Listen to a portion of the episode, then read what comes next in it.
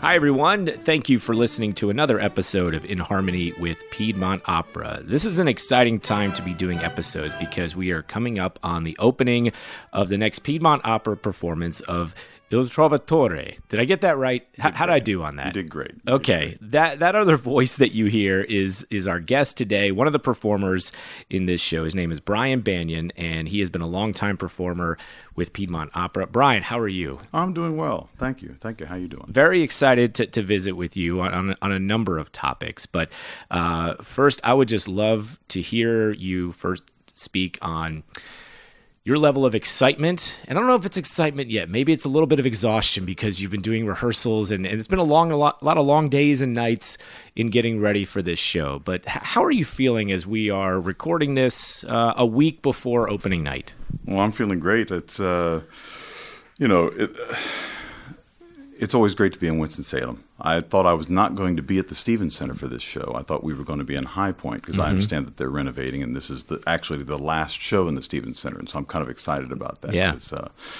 I've done a lot of shows in the Stevens Center. Um, but you know, I'm, I'm uh, I've gone through some health challenges, which I believe we're going to talk about, and mm-hmm. so. Uh, uh, it's not negative if I say I'm exhausted. I'm in everything hurts, you know. But uh, rather, you know, it's uh, I'm really excited to get on stage at the Stevens Center one more time and see uh, and see what we can do. You know, I think it's going to be a great show. Mm-hmm. Yeah, so we'll we'll talk about the show here in, in just a little while, but let's let's go ahead and, and, and jump in because the the story and of what you've gone through in your life and the things that you've overcome from a health perspective. Um, I'll I'll just kind of ask you to share what you would like to share about uh, some of the things that that you have had to, to overcome from a health perspective? Well, um, in 2018, I, I was uh, diagnosed with multiple myeloma, which is a it, depending on who you ask, it's a bone cancer, it's a blood cancer, it's a bone marrow cancer, but it's a, it's it's one of the blood cancers, and it's actually uh, a blood plasma mm-hmm. problem. And so that's made by the bone marrow. It's in the bones, and so I guess everybody's right. But um, I remember I was diagnosed with it, and I've, I've searched Google for what is that, you know, and found that they have a uh, that the cancer centers uh, brag about a four to five year survival rate.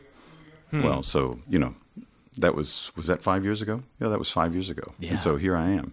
Um, but I, you know, I don't know how to say uh, what it felt like to find that out. But I kept working. I didn't tell anybody. Like the last time I was here uh, was for Elixir of Love. I was singing Dulcamara, and I had to negotiate in the initial talks with uh, Jamie Albritton. Uh, I had to negotiate a couple days off so I could go home and have chemo. Mm. I was in a clinical trial at that time, so I drove home to Columbus, Ohio at one point, and and got chemo at like four in the morning, you know, and then drove home, drove back to, drove home, drove here to Winston Salem, and, and went to rehearsal. Actually, had mm. rehearsal that same day and no one knew what was going on. You know, no one knew I was sick. I don't know if anyone noticed. I mean, you know, but uh, I got through that show, and and you know, no problem. And but yeah. Uh, and this was what year that you were you were ha- doing this? Back. That was 2018. Okay. And uh, I had had I was having hip pain, uh, bad hip pain, and had an AIDA coming up, and, and went to a doctor to see about the hip pain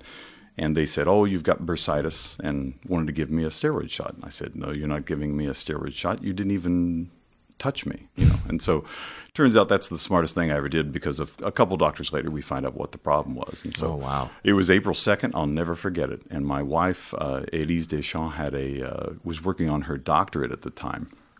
And was doing a recital that night, and I had a small part in it. To I had to perform just a little bit. I wasn't singing; it was a speaking part and then I was going to turn pages. And so I didn't tell her about the cancer until after. And so after the recital, she, we're in the back and she says, okay, what's wrong?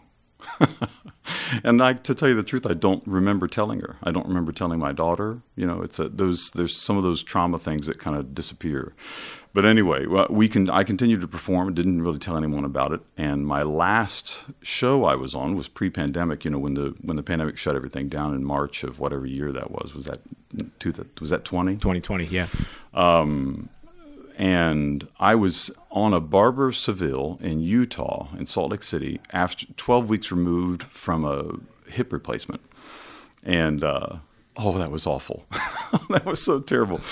Walking back and forth to rehearsal, you know, and, and I didn't want anyone to know I was sick. And so I, I carried, I have it in my backpack right here with me, a collapsible cane. And I had it in my backpack. I would walk to rehearsal and I would, once I got away from the place, the hotel where we all were living, I would Sure. get on back streets and use the cane to get to within a maybe a block of the rehearsal, and then I would put the cane in my backpack so no one would see To it, hide and I would yeah, and no one knew, no one knew what was wrong. This may seem like an obvious question, but why was it so important to hide that from people? I don't know. Uh, you know, I, I think I was a little nervous that if if companies, if the business found out what I was going through, they would they would reject me. Uh, you know, I mean, because if you hire someone eight months, twelve months, eighteen months out, and their health is in peril, maybe they don't. Maybe you hire someone else. You know, and so I just don't want to tell anybody. Plus, I, you know, I. You're a performer and you have a public life and everything, but I'm quite quiet and I'm quite personal and I'm quite uh, personal. I'm quite uh, what's the word I'm looking for? Private. You know, it's, I don't Sure. I don't necessarily want my my business out there, and I, I just wasn't ready. I don't think to share that. I, very few people knew about it. Yeah. very very few people knew. Um, but when we decided to start, you know, we went to Mayo Clinic. We went to uh, we consulted during the pandemic with a doctor in Dr. Hari in uh, uh, Milwaukee, Wisconsin, and we started down a path. No one, my, I, you know, the cancer centers brag about four to five years of survival, and so, and everyone that looked at me said, "Ooh, you're in trouble. Ooh, you're in trouble," because the the chemo they were giving me wasn't really working. And all these, I had four hip surgeries. I had two scopes trying to avoid hip replacement, and then two hip replacements. And uh, yeah, it's at one point I said to my doctor, "So, so chemotherapy is a dead end for me, right?" And he says, "Yes, absolutely. The ke- the cancer yes, had absolutely gone around. was yeah. the answer. Yeah, yeah. He didn't even think about it. And so imagine being in that appointment, and the doctor says that to you, and I didn't cry. I didn't, you know, I was stoic. How, yeah, I almost think you, you just you would be numb to hear something like that. You, yeah, how do you you react? To, Well, yeah, I mean, but you that? get to by that point, you've heard no good news Right. for years. It just everything's bad, everything's bad, everything's bad, and so and you just kind of get used to it to the point that when when we found out uh, the great news in March of this year that well the cancer is gone, you know, and I beat it, and uh, they're calling it remission, but I think I'm cured. I really do. Uh, but when they told us that, like my family, it's like we, it's my wife and daughter. The three of us fought like cats and dogs all weekend, and we looked at each other and we thought, "Why are we fighting? Shouldn't we be happy right now?" it's so complicated. But that you know, we didn't know how to deal with the good news. It was really difficult to deal with. And how do you believe it when you've you know the, your life has just taught you that it's going to be bad from now on? You know. you say that, and and my first question is, how did that happen?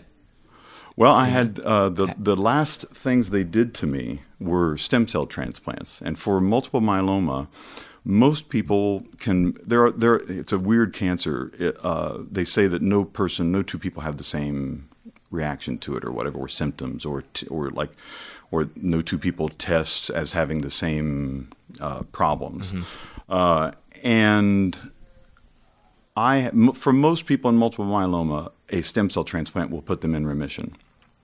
Uh, I had two of them, they call that a tandem transplant, and they do that when you have when you have the kind of multiple myeloma that is going to kill you, and so they, it's more serious. They call that high risk, and so I had genetic abnormalities that was going to that were going to make it so this wasn't going to work, and so I had two stem cell transplants back to back. You know, they do it as fast as they can, and. Uh, and the second transplant, and, and the transplant procedure. Do you want to hear about this or not? I mean, go ahead. Well, share share as much as you would like to. They they give you high dose chemo and they kill all your bone marrow, and that's where the cancer is. And so theoretically, then they give you your stem cells back, and it grows your bone marrow back, and that's kind of the antidote to the treatment, which is the chemo. And so the second stem cell transplant I had, and this is where it like man, it was so dark in that time. The that's they killed all my bone marrow, and the cancer number didn't change at all. And this is where I said to the doctor, "So chemotherapy is a dead end Yeah. because you just did the worst to me, and it didn't do anything." right. He says, "Yes, that's true." And so, um, the third, so the the doctor in Milwaukee had recommended our course of action, which was to have try the tandem transplant, and if it doesn't work, because they assumed it might not work for me, looking at what I what I had.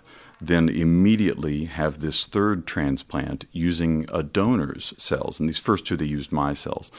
And that tra- that treatment they don't do in multiple myeloma. They were doing it like I think in the 90s, and it was killing 30% of the people who were having it. And so you know the risk outweighs the reward. And I looked at my doctor and said, because my, my hematologist was saying, well, I know this other doctor uh, in in Wisconsin who parenthetically, my doctor had done his residency with this man, so they know each other. And he says, "Well, I know that Hari really believes in this procedure, but it's it's really controversial, and I'm going to have to do some research."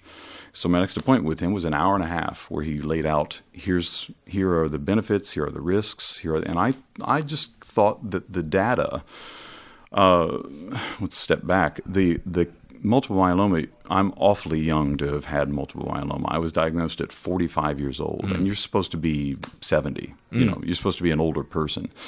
And so one of the things they said to me initially was that they, since I'm young, I was young, and since I was healthy, he says we can be really mean to you, and so they did. And uh, but I said I thought about that when they when we were looking at this choice of whether or not to do this, and I said, you know, I I think that I don't fit the the data. The data is from 70 year old people. Mm-hmm. And so I think I'll survive this. And I and if you survive the procedure, the numbers were pretty good. And so I said, let's do it. So there we go. And and uh, so he he passed me off to another doctor because the the apparently after the transplant, it's fairly artful, and I've found that out now. I have graft versus host disease now. Um, an interesting thing that will make everybody understand what graft versus host disease is is that my daughter had genetic testing uh, after I had this transplant. She's going. She's in genet- studying genetics in school, and so it was it was part of that. And they took my blood and my wife's blood, and I am no longer my daughter's blood relative. Whoa. Yeah. And so that so it, when you understand that that my blood and my immune system, my bone marrow, everything is someone else, is another set of DNA and while it's matched very well to my body, the you know technology is something. Yeah. Um, the it does recognize my tissues, which are still my DNA, as being foreign, and so that immune system can really do anything to me until it stops. You know, they said the rest of my life I, I'm kind of subject to who knows what. Yeah. And so the things that can happen to me are pretty extreme. It's pretty pretty wild. That is a transplant that I've never heard of. That that is wild. Yeah, and it it worked. It worked, yeah. and I they're calling it like I said they're calling it remission. Uh, but in multiple myeloma, most of the the the, tran- the treatment in a transplant is eradication, mm-hmm. and so then the cancer grows back because it's present still in your body in small, you know, in undetectable mm-hmm. uh, amounts. And but that's not what this the treatment I just had was the the the immune system is the treatment, and so I I test now. Before I had maybe you know when you look in my chart, I don't know if you have ever looked in my chart and you yep. have red flags when that's, then things are abnormal. I at one point I had like 150 things oh wrong. I mean I'm goodness. just estimating, but everything was wrong. Yeah. When I, it, back in 2018. And uh, in fact, I said the, to the doctor that day in the hospital that, that I said, "Well, what about all these other?" Th-? She's looking at this one red flag, and I said, "What about all these other things?" And she said, "Well, these other things will make you sick, but this number will kill you." Mm. And so all those red flags are gone. I am I have one thing wrong with me now, and it, there's a little hole in my immune system that they're patching with a monthly uh, infusion. Mm-hmm. Which is a little bit of a pain in the neck, but it's not that big a deal compared to everything that's gone on. Yeah. But uh, somehow I can still sing after all that, and here I am. You know, it's I'm a walking evidence of miracles. Yeah, I'll say I, I have I have so many follow up questions. I'm not sure where to start. I'll start maybe back as as because I'm I'm still fascinated by the still trying to perform right after you had the diagnosis and and taking a you know having to to physically struggle to get to rehearsals but trying to make sure that you seemed like everything was okay how difficult was it to go through the the strenuous process of preparing for a show while you're in in physical decline. Well, you know that's it's it's interesting. I I I kind of try not to feel sorry for myself right now. Mm-hmm. You know. Uh, with the aches and pains that I've got, because oh man, everything hurts. But uh, I joke with, with friends who say, "How you doing?" And I say, "Well, I said if I were you, I'd be in the hospital right now, but I'm fine." um, but I try to remember the way it was, you know, because I was sick for for several years mm-hmm. and struggling through it. I would be in, you know, it was just normal for me to go home after rehearsal or after a show, and I had Trader Joe's frozen corn on my hips, knees, and ankles every night. Mm. You know, and uh, when I was in Salt Lake City after that uh, hip transplant, I actually sat in a bath of ice water. Like I was so desperate to to try to find relief. Yeah. And I, I laid in a bath of ice water for 20 minutes, and I had to to drag myself to the bed that night because I couldn't walk. I realized what a horrible. I couldn't feel my feet, couldn't feel my legs, and I was shivering all night. Couldn't get warm. Hilarious. Um, but I try. I think back about that because I man, life was hard before all that, yeah. and but I had energy and I had you know I was healthy. I just had pain. You know, it's no big deal. And so, uh, so I, I try to think back to that now to, to to remember that you know this isn't the first time it's been hard. Mm-hmm. It's just hard differently now. Yeah. And so I'm kind of used to living where things are a little difficult. But the, you know, it's I've.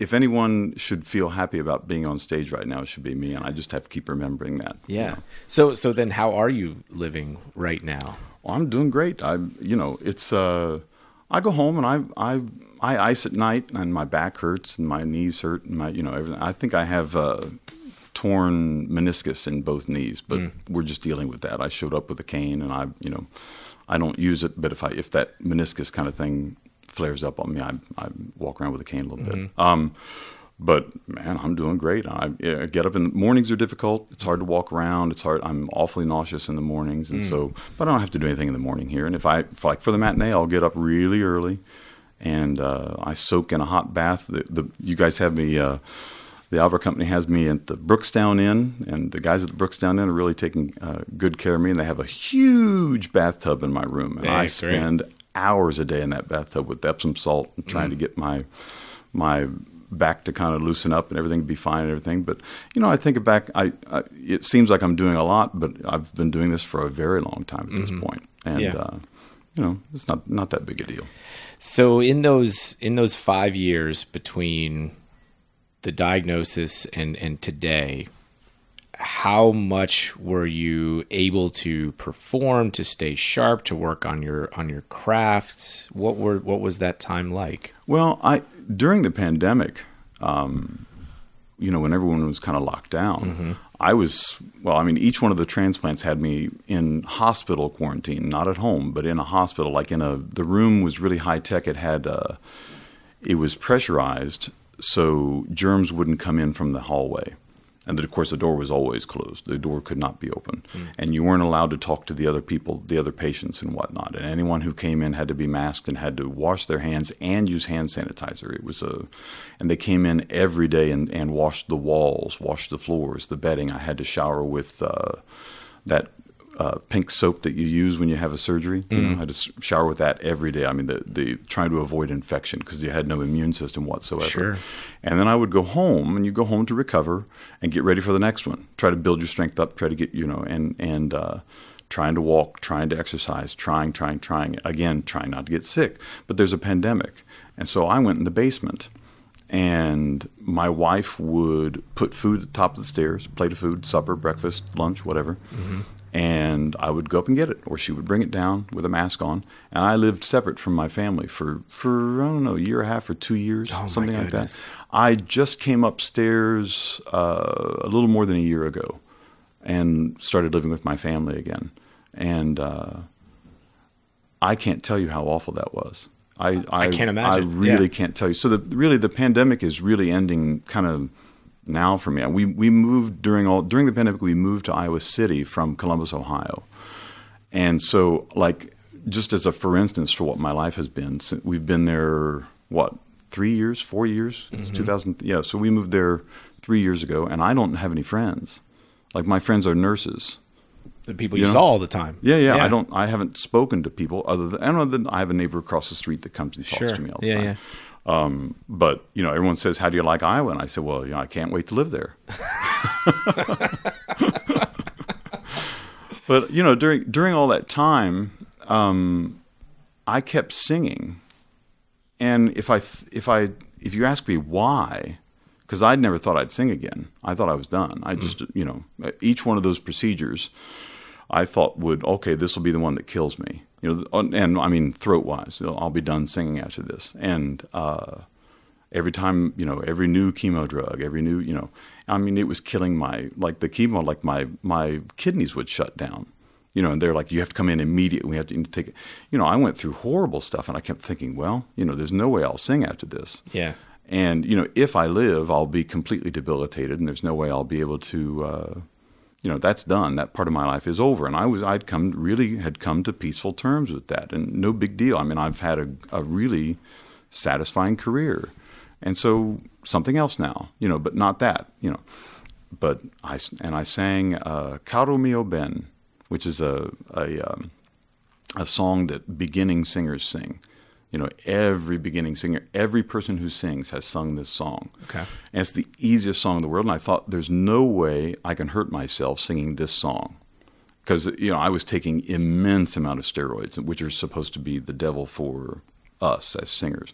But I was taking those steroids and performing, you know, prior to that. And I was, t- oh man, because with the chemo come steroids.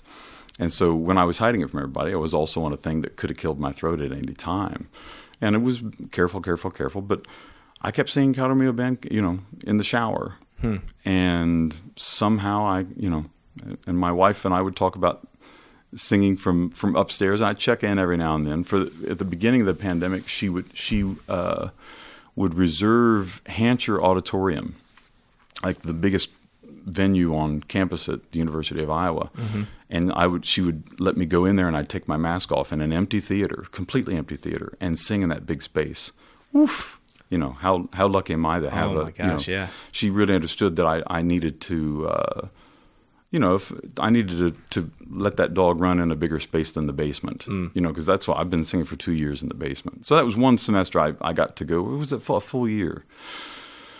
I don't know, I can't remember at this Yeah. time, but I got, you know, one hour of, of a week. I would go to this place, and of course, I couldn't sing for an hour, but I'd sing until I would get exhausted. And, and I had to sit down to sing because it made me so dizzy to try to sing. Um, but I don't, I, you know, I don't know how I can still sing. I really, I don't, I don't understand. And, uh, but here I am. Yeah. Yeah.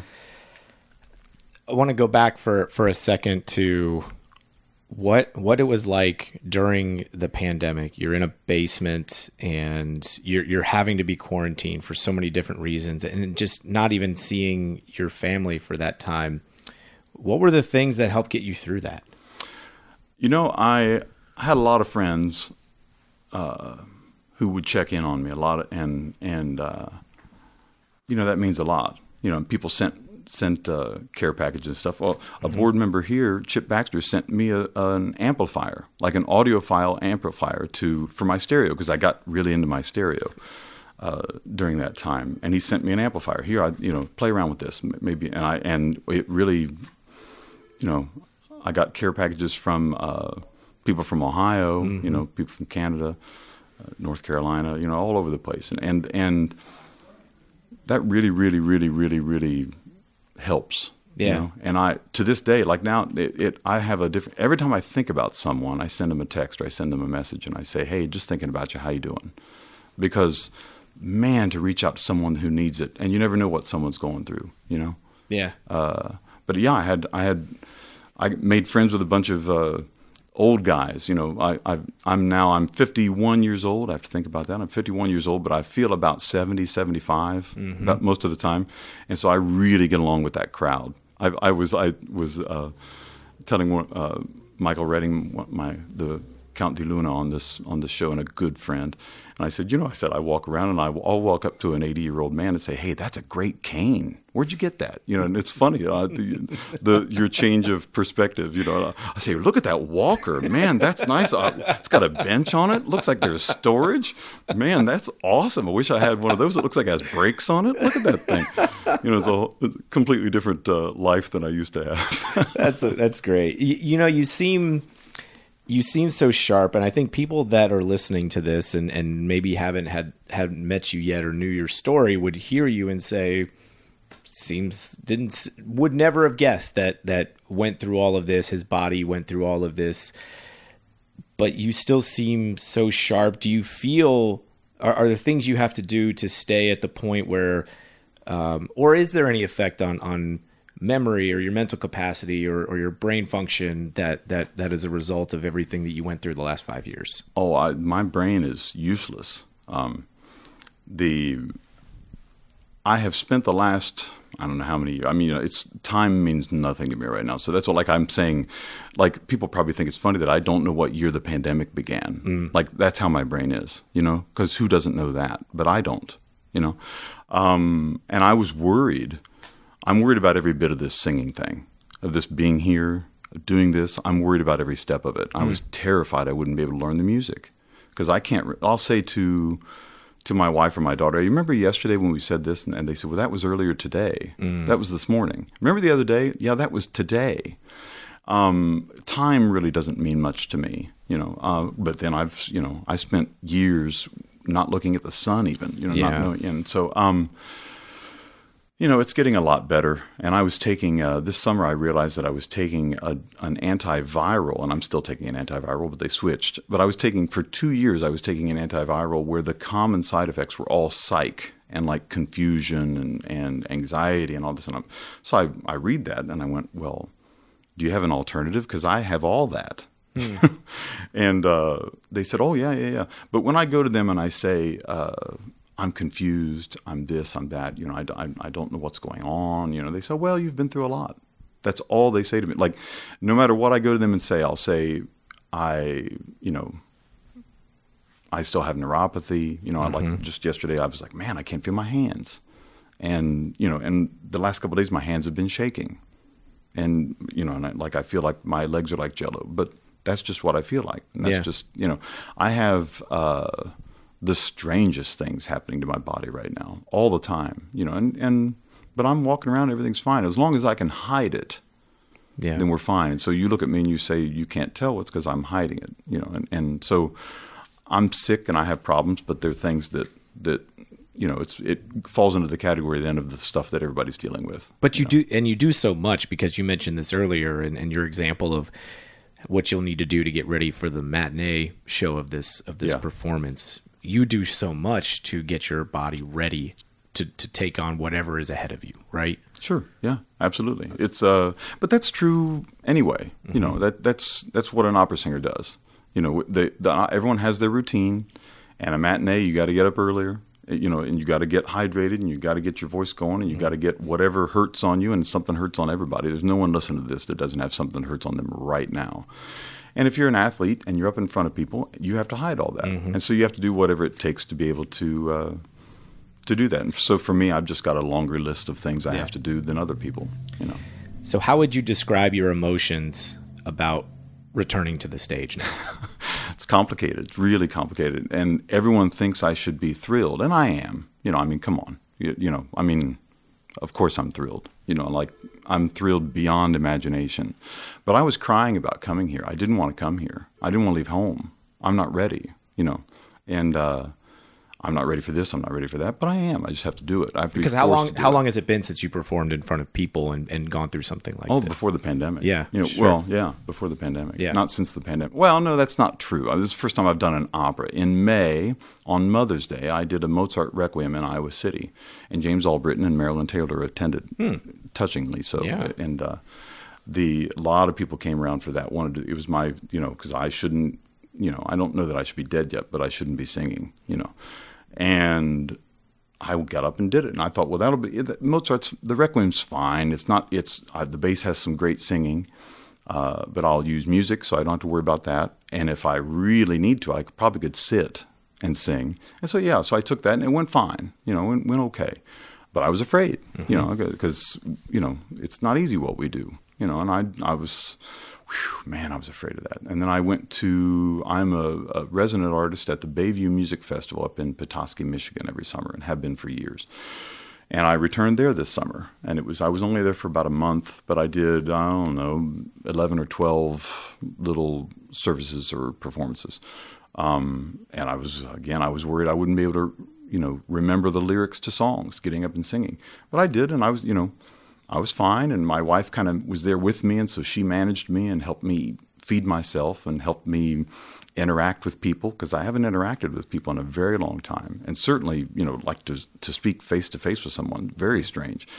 And uh, you know, I'm cognizant of the fact that that that I might say or do something kind of stupid. I haven't been around anybody. My brain's not working. And so my wife, she she went with me. and She managed me more than anyone would ever know. But I did great. I had no problem. And so, uh, you know, here I am, and I'm a little nervous because I'm all by myself. I, mm-hmm. The very first, you know, I went to the grocery store and filled my my refrigerator full of food, and I took a picture and sent it to my family, and they were very happy because you know, Dad can feed himself. Okay, good. And I keep saying, Hey, I'm I'm I'm eating, I'm eating. Yeah. But I got to tell you, being in rehearsals and singing and working, uh, doing all the things I was worried I wouldn't be able to do, has awakened me. Like my, I'm more lucid. I'm happier. I feel like myself. I like everything's going fine. I don't have I mean I have physical problems, but I don't have any of the oddities that were kind of going around in my head, you know, trying to come out of this darkness and back into, you know, to wake up and be a, a, alive again, you know, and out in society. You know, I feel a lot better from being here. And and what do you want to talk about the healing power of music or or the you know or that that's a real part of of me or you know you know we we you know the, the part of me is is getting exercised and and uh, you know I don't know what it is but man it feels good to be here. Man it feels good to sing. And I told my wife that I, I said uh, you know I don't have any debilitation while I'm singing. I don't I feel like me. I feel normal. I feel healthy. I don't feel debilitated, you know, because uh, I've got. Uh, I'm a little different than other performers, I think, and I don't mean all other performers, but but there are two kinds of people in the world, and some people are ones that are completely free on the stage, and you know it's like the Matrix, and you're doing, you can make people laugh while you're dying, you know, and and if the person's not, you know, you can stay in character and still entertain the room, mm-hmm. and I was wondering if I could still do that. You know, if my brain would be fast enough for that, and it is. And I'm terribly shocked by it. I hmm. really am. Uh, like after the we did La Lunch, and I was there, and I, they asked me, you know, tell us about your problems. Well, I had cancer, blah blah blah. You know, do all that like we're doing here. And Tashina Vaughn, who's the Azucena for this show, comes up to me at the afternoon rehearsal that day and says, "I had no idea. Oh hmm. my God, I had no idea." And she said, "You're here for a purpose." Hmm. And I said, you know, and what I just assume that everybody can tell that something's wrong with me. But it, it's heartening, of course, you know, because of what I found out is that no one, only the people who are my friends in the room, like stage manager, didn't know that there was anything wrong with me. And I said, well, it's probably important that you know that if I fall on the floor and look like I'm dying, just listen to what I'm saying because I might tell you that I'm okay. You know, just give me ten minutes and I'll sure. be all right. But uh, you know, it's uh, it's great to be back. Yeah. Wow. That that's that's a lot of emotions to to go through. But in the end of the day, you feel it does seem that you feel in in in a in a comfort zone being being here. And yeah, it's uh, this is a everyone here's family. Yeah, you know the the Piedmont uh, opera community was one of the major supporters in my illness. Yeah. You know, and uh, from and I said this. I did a radio thing. Uh, earlier on this trip, and I said, you know, it's it's it's board members, it's audience members, it's patrons, volunteers, it's the administration, and for this to be the place where I get back on stage, I, I, you know, yeah, that's great. Yeah, that's great, and and it's uh, such a comfortable place to be. And Steve LaCosse and Jamie Allbritten being the the director and the conductor of this show, I I couldn't be a luckier man to have this situation in my return. You know. Yeah. Well, yeah. I mean, so many examples, and, and you've mentioned a couple of them from a board member sending you a care package while you were in isolation to uh, Jamie showing up at, at your performance in, in in Iowa earlier this spring. Yeah, it's it's remarkable, and I can see why this is. It's great to be back here you know, we, we, we skipped so many steps that we normally start with in these conversations. But let, let's go before all of this. I always love hearing from guests where their love of music came from, where it originated. Hmm. Can you recall when it when it first struck you? Uh, no, I don't. Uh, there was church church music around me growing up. Mm-hmm.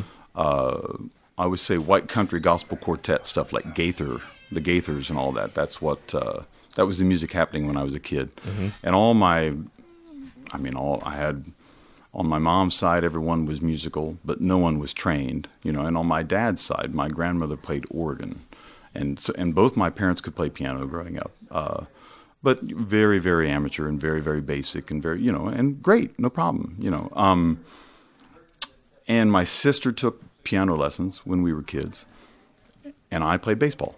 I played sports, you know, that I was a boy, mm. and so you know. But my sister would would sit and pl- and practice, you know, her stuff for piano lessons, and then being the jerk brother that I was and am and the the the person that I am, I had to get up there and see if I could do that better than she. and I could. You know, and so and it probably drove her crazy. That didn't go well. Because yeah, she so, practiced all the time and here you are just Yeah, yeah. And so I you know, I I had I had talent as a kid, uh. I suppose, and um, I was interested in playing the drums. I had an older cousin who played the drums, mm. and uh, so I got a drum set as a teenager. Like, I mean, man, my, my parents must have loved me to do that, you know, to bring that into the house. So I played drums, and I played drums in church, and and was uh, started in sixth grade. You know, I was going to be in the band. That's what you did. There was no orchestra, but there was a band, and so I looked at the instruments, and I chose trombone because it didn't have it looked like to look at a clarinet just looked like hell mm-hmm. all those buttons and and you got to do it just seemed yeah. so complicated and trombone it, you just move this thing back and forth and it seemed right? so simple to me and i thought that's the thing i'm going to play it's simple easy no problem and my daughter says well that seems like the hardest thing in the world to me because there is no button you know, right. and and I, that's not how i looked at it and so anyway i have a degree in trombone you know and so and I did that. I'm not sure what else I would have done. Although I, th- I really liked biology, and so mm-hmm. maybe I could have done what my daughter's doing and, and go major in biology. I really enjoyed that. I could all that. I, I think it was just that the teacher that was teaching that class in high school mm-hmm. wouldn't let me, you know, take a break during class. Um, but no, I was, you know, yeah, I, I, just was drawn to music as a young kid, and then in my undergrad, uh, everyone had to take singing uh, as a class all the instrumentalists. You had to take uh, class voice and class piano mm. if you didn't already play those instruments. And um, the, I signed up for class voice in my sophomore year. And I remember like it was yesterday. I remember the room. I remember the teacher. Um, and I realized in that first day they she went over the expectations in the syllabus, and uh, I was going to have to get up and sing in front of people, and so I dropped the class because I'm not going to sing in front mm. of people. I don't mm. want to do that. And of course, you know, stupid me, I, am not going to get out of it. It's a degree requirement. And so my senior year, I had to take this class. And uh, it was, I had signed up for it, and one other person who was my roommate who had been in the choir while he was in his education. And so the teacher excused him. So it was just me and this teacher, and we hated each other. And so I'm in a room with this teacher, you know, three three days a week for an hour each. And first two hours was me reading out of a textbook, and then she would say, "What do you think about that?" And me, with a horrible, horrible attitude as a young buck, I said, well, "I don't care. What do you want me to say?" You know. and she didn't like that. So okay, third mm, yeah. the third session we're going to sing, and so she vocalizes me, and she looks over. She's a little short little thing, and she poked her head over the music stand and says, "So well, you're a bass." I said, "I know. What you know?" And so she says, "Well, let's uh, let's let's uh, let's sing. So she gives me a song. She gives me Broadway Baby, Broadway Baby, Broadway, mm-hmm. and so, and I didn't like it. Didn't like the song. Thought it was stupid. And and so I I didn't sing. She plays the intro, and I don't come in. She starts again. I don't come in. She says, "Is there a problem?" I said, "Well, if this is what you'd like me to sing, I'd rather read the book." right? I'm a horrible person. And so she gets out La Lasciatemi morire, which is another one of these, like Caro mio bene. It's one of these beginner Italian uh-huh. songs. It's one page and she tells me the diction and, and I, she writes in you know just and i don't know i don't have any tools with which to to write down vowels and stuff and so she's just writing down really simple ways of pronouncing these words that anybody can do and so I'm, i have that with me and as i'm practicing trombone i would get that out you know i want to take a break or whatever i put the horn down and i would practice the song a little bit. Mm-hmm. Spent very little time on it, but learned it. Came back the next week and I was singing it. And she was just amazed that that I had learned the song in a week. And I'm thinking, but now as a teacher, I realize you have students who are lazy and don't do that.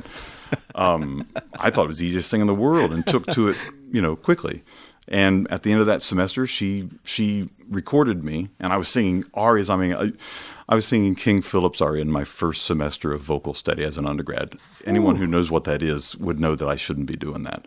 Um, but she, I got into the finals of the Dayton Opera Guild competition, Dayton, Ohio, and uh, uh, I remember they. I got up, I, I went and I sang King Philip's monologue at this thing. And I, I remember going to the, the accompanist, the collaborative pianist, and, and I say, I hand the music. He goes, Are you doing a cut? Any cuts in this? I said, No. I didn't even know what a cut was. And uh, he says, Okay. You know, like, I mean, everyone kind of treated me like that as a young singer. I was, luck. yeah, she was kind of giving me repertoire that would excite me, trying to convince me to be a singer. And she did Yeah. you know and but but people had strange reactions and she said to me at one point she says with a voice as loud as yours and pitched the way yours is you wouldn't have to be a whole lot better to get work and I thought to myself, well, that sounds better than what they're telling me about trombone auditions, Yeah. where 200 people show up and you, and you know it's very competitive. That sounds pretty good, and so I'm a singer. Wow. Okay. That so that is the the answer to the the question that I was going to ask, which is how it how you got into the art form of opera as a singer, and it sounds like that's that's the story that kind of led you to it as well. Yeah, I, I auditioned at CCM right out of undergrad as a trombone mm-hmm. guy, and I had done. Did I do a role yet? I don't think I had. I had sung in the like in.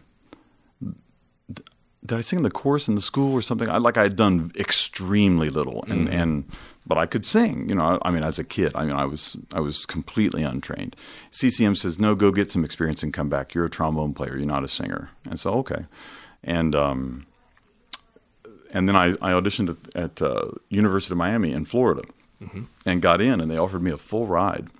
But I spent the weekend there, like like just with a backpack, and I just I didn't like Florida, and there was a girl in Cincinnati I was kind of chasing, and so I decided not to. I took a year off, and I kind of I sang. Uh, my first role was the Mikado in the Mikado, and I so I did that, and I was in the chorus for Opera Columbus for I think it was La Boheme, Elixir of Love, and Tales of Hoffman and went through some like Tales of Hoffman and they, they, uh, there's like chorus like I'm in the chorus and in the in the Belle Nuit, nuit, you know, and that scene, they they had you know like women like rubbing on me and stuff. It's like a harem, like an opium den kind of scene, and and, and I, so I'm this trombone player down center with women like pretending that we're together, you know. And I thought, well, this is all right. This, I could do this. This is this is much better than playing in an orchestra. That that'll that'll drive you in one- in a certain direction for sure. yeah. Um, so what are tell us about how long you've been involved with Piedmont Opera specifically. Well, I know the answer to this because Connie uh, Quinn said in an interview with me uh, earlier in this rehearsal period that Mm-hmm. I was I was first year in 2009. Okay. Which I would have said that seems like a long time ago. That's Wow. 14 years. So if you've been in the Stevens Center for 30 years, then I've been in an awful lot of shows in the Stevens Center. Yeah, percentage wise. But my first show was Le Nozze di Figaro, and I remember I showed up. I was doing at the same time I was doing a Rigoletto in Asheville. Was singing Sparafucile, and I showed up with a beard like I have now. I have to the listeners, I have a, a big rat on my face because this is a facial show, facial hair show, uh, and so I. But Figaro is not. Like Figaro, you would need to be clean shaven, and I showed up with an enormous goatee first spot for Sparafucile, and I remember talking to Stephen LaCosse, and I hadn't met Stephen LaCosse yet. And we're having this conversation, and he has a strange look on his face, first rehearsal. And I realize, oh, he's looking at my beard. And I said, in the middle of a sentence, I say, oh, and I'm going to shave this for the show. And he goes, oh, thank God. You knew it. You knew it immediately. Yeah. But that Figaro, man, what a great show. That's, uh, you know, Jamie's always said that he, he, you know, it's time to do Figaro again, but he can't bring himself, not say, I should say, not say, time to do not say again, but, but it's, uh, you know, he can't bring himself to do it because it was so good last time. And I have to tell you, you're about to have, I think it's Richard Ollarsaba is your Figaro for in the spring. You're doing Le Nozze di Figaro in the spring here at Piedmont Opera. And you guys have to go see that because Richard is a hell of a singer. He really is. Man, that's going to be good. He won't be as good as I was. Nice. But I tell you, the it, all my memories of of singing here, uh, I would love to sit and talk to everybody. You know, like the the production teams to the, about all the fun times we've had in rehearsal, mm-hmm. and all the jokes that didn't make it to stage, like things that that that you're just trying things, you're just you're working on things, you're you're trying to find, uh, you know, bits. You know, when you especially when you're doing a comedy, and oh man, there were some times in rehearsals where we really broke up. And some of those things ended up on stage, and we had to rehearse, rehearse, rehearse, rehearse, rehearse to get to the point mm-hmm. where we mm-hmm. could do it without laughing ourselves. But man, there are some things that never that we thought might offend, or maybe they didn't tell the story well, and it was kind of a you know a useless joke or whatever. But but man, there's some great times in rehearsals here. And those are the things you remember because it's there's there's the question I could ask, which is, what are the performances that you remember most? And and it's a great description of your very first one, but it's it's the rehearsals and the things that happen not on stage that you probably remember the most about. We had a moment in Nozze in the rehearsals where I'm under the there's a bench in the final scene in the garden scene and there's a bench. Mm-hmm. Susanna's there and she's she's uh, singing and I'm hiding from her you know, and she knows I'm there, but I don't think she knows I'm there.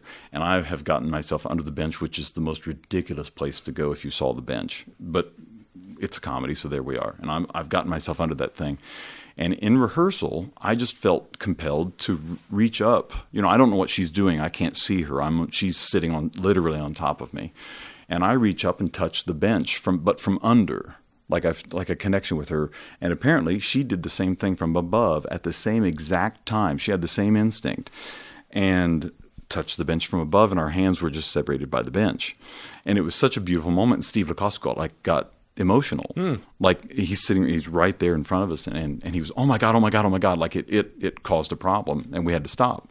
And so then what we did in rehearsal, what we did in performance was trying to recreate this thing that just happened spontaneously. Mm-hmm.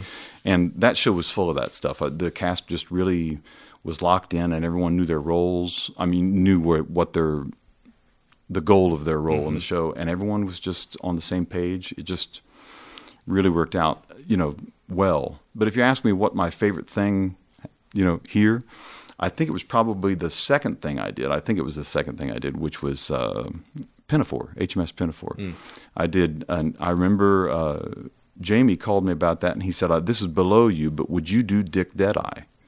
And I thought, "Below me? What are you talking about? You know, there's nothing below me. Let's do this." And so, man, I had fun doing that. And uh, they threw me over the boat, which I remember very well. And we were talking at uh, we were talking at La Lunch about uh, at our table about how you know in this show they're doing uh, sword fighting and everyone's on there's an amazing sword fight and it just blades swinging all over the place and you're standing there and you should be terrified but but the the connection with the school for the arts enables uh, this opera company to really have great fight coordinators mm. you know to put on realistic fights you know that that other companies don't do and safety safety safety you know that's the only way you can do that mm-hmm. well jumping off that boat in that thing. They had a, a, they took my height and weight, and they had a you know a, a, pad that I'm supposed to land on that is built for someone my size to be safe.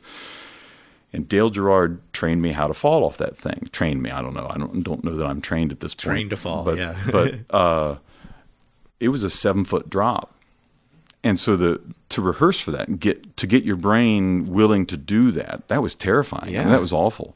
And uh, just landed right on my face you know on this mat. And every night we had to rehearse it and every you know to, for safety safety safety. And they were uh, uh, and something that someone reminded me about that show that I'd forgotten is uh, Steve LaCosse was talking about this in rehearsal the other day that uh, I climbed back like I was supposed to make my next entrance uh, and I remember asking, "Can I climb over the ship for that, right, rather than just enter?" Yeah, okay. And so we they they built a, like a structure behind the set for me to kind of be able to safely climb up over, mm-hmm. and we made a shtick out of climbing back o- over into the boat and having difficulty doing it. And it was kind of a Tim Conway kind of physicality, and it was very, very, very funny, and just one of those things like like this this company will do anything to support the artist in have bringing ideas to the table to make the show better. You know what I mean? And you really Yeah. feel the freedom to to say whatever, to Yeah. come up with any idea you can come up with. And in most companies, those ideas get shot down because it makes someone do something. You know, make someone reinforce that set piece and, and kind of make a ladder, makeshift ladder, so I can climb over it. A lot of places won't do that. Yeah. But, and uh, Very collaborative. yeah, yeah, oh, it's amazing. Yeah.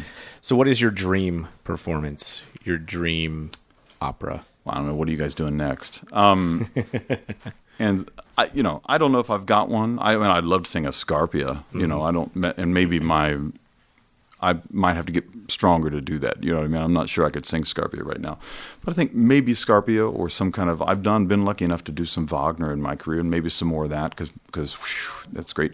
But you know, more Verdi.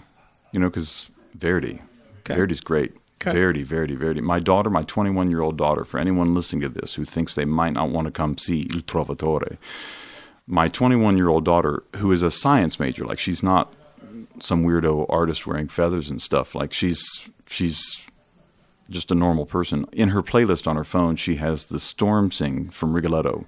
Like she loves Verdi, and I've been. She hasn't seen this show. I said, "Oh, you can't wait to see this. You're gonna love this show." Mm. All right, so let, let's let's pick up right there and close out with selling the show. Tell the folks here that haven't yet gotten their tickets and maybe are hearing about this for the very first time. Tell us about not only the, the show itself and why it's special, and, and but maybe tell people about your role in it as well. Well, I mean, this show in particular, I mean, Verdi, Verdi, Verdi. Verdi is the king of opera. And people say Puccini, but it's Verdi. Come on now. Verdi, Verdi, Verdi, Verdi, the greatest. Oh man, and this is incredibly Verdi this this this opera. Music is incredible, the drama is incredible, and the cast. Oh man, wait till you hear these people sing. Like I'm you know, I had told you it was it was complicated to come here. You know, I wasn't quite sure I wanted to do this. I was a mm-hmm. little afraid of it and everything. And then at one point, I realized that I was going to get to take place, get take place in recreating for an audience, Il balen, which is the baritones aria in this show. And I, I thought, wow, that's one of my favorite pieces of music, and I get to do that. Yeah, I, I want to go. Okay, I want to go. I want to mm. go. And I got to tell you, you're going to love love this show. It's the best music Italian has to offer, Italian opera has to offer, with really you're not going to hear better singers than this. It's I mean it's amazing. You're going to love it. And if if that doesn't motivate you to want to do this, then come hear somebody that that is literally a walking miracle and that if if mm. the the cancer has touched everybody. You've got a family member, you've got a friend, you are a healthcare worker, you're whatever, and I'm living proof that it's not the end of the world. Your diagnosis, your illness, your thing, you know. I'm and so come be inspired by that if nothing else. You you've been a fantastic guest. I appreciate you being willing to share so many details about the story and yeah, uh, it's it's remarkable and so happy that that you're here and getting to perform again. And we all can't wait to see this performance of Il Trovatore Good job. Good Ah, job. Thank you. Uh, October 20, 20th, 22nd, and 24th. You can get tickets at piedmontopera.org. So come see Brian and the rest of this amazing cast put on a tremendous performance starting on October 20th. Brian Banion, our guest on this episode of In Harmony with Piedmont Opera. Thank you so much. Thanks for having me.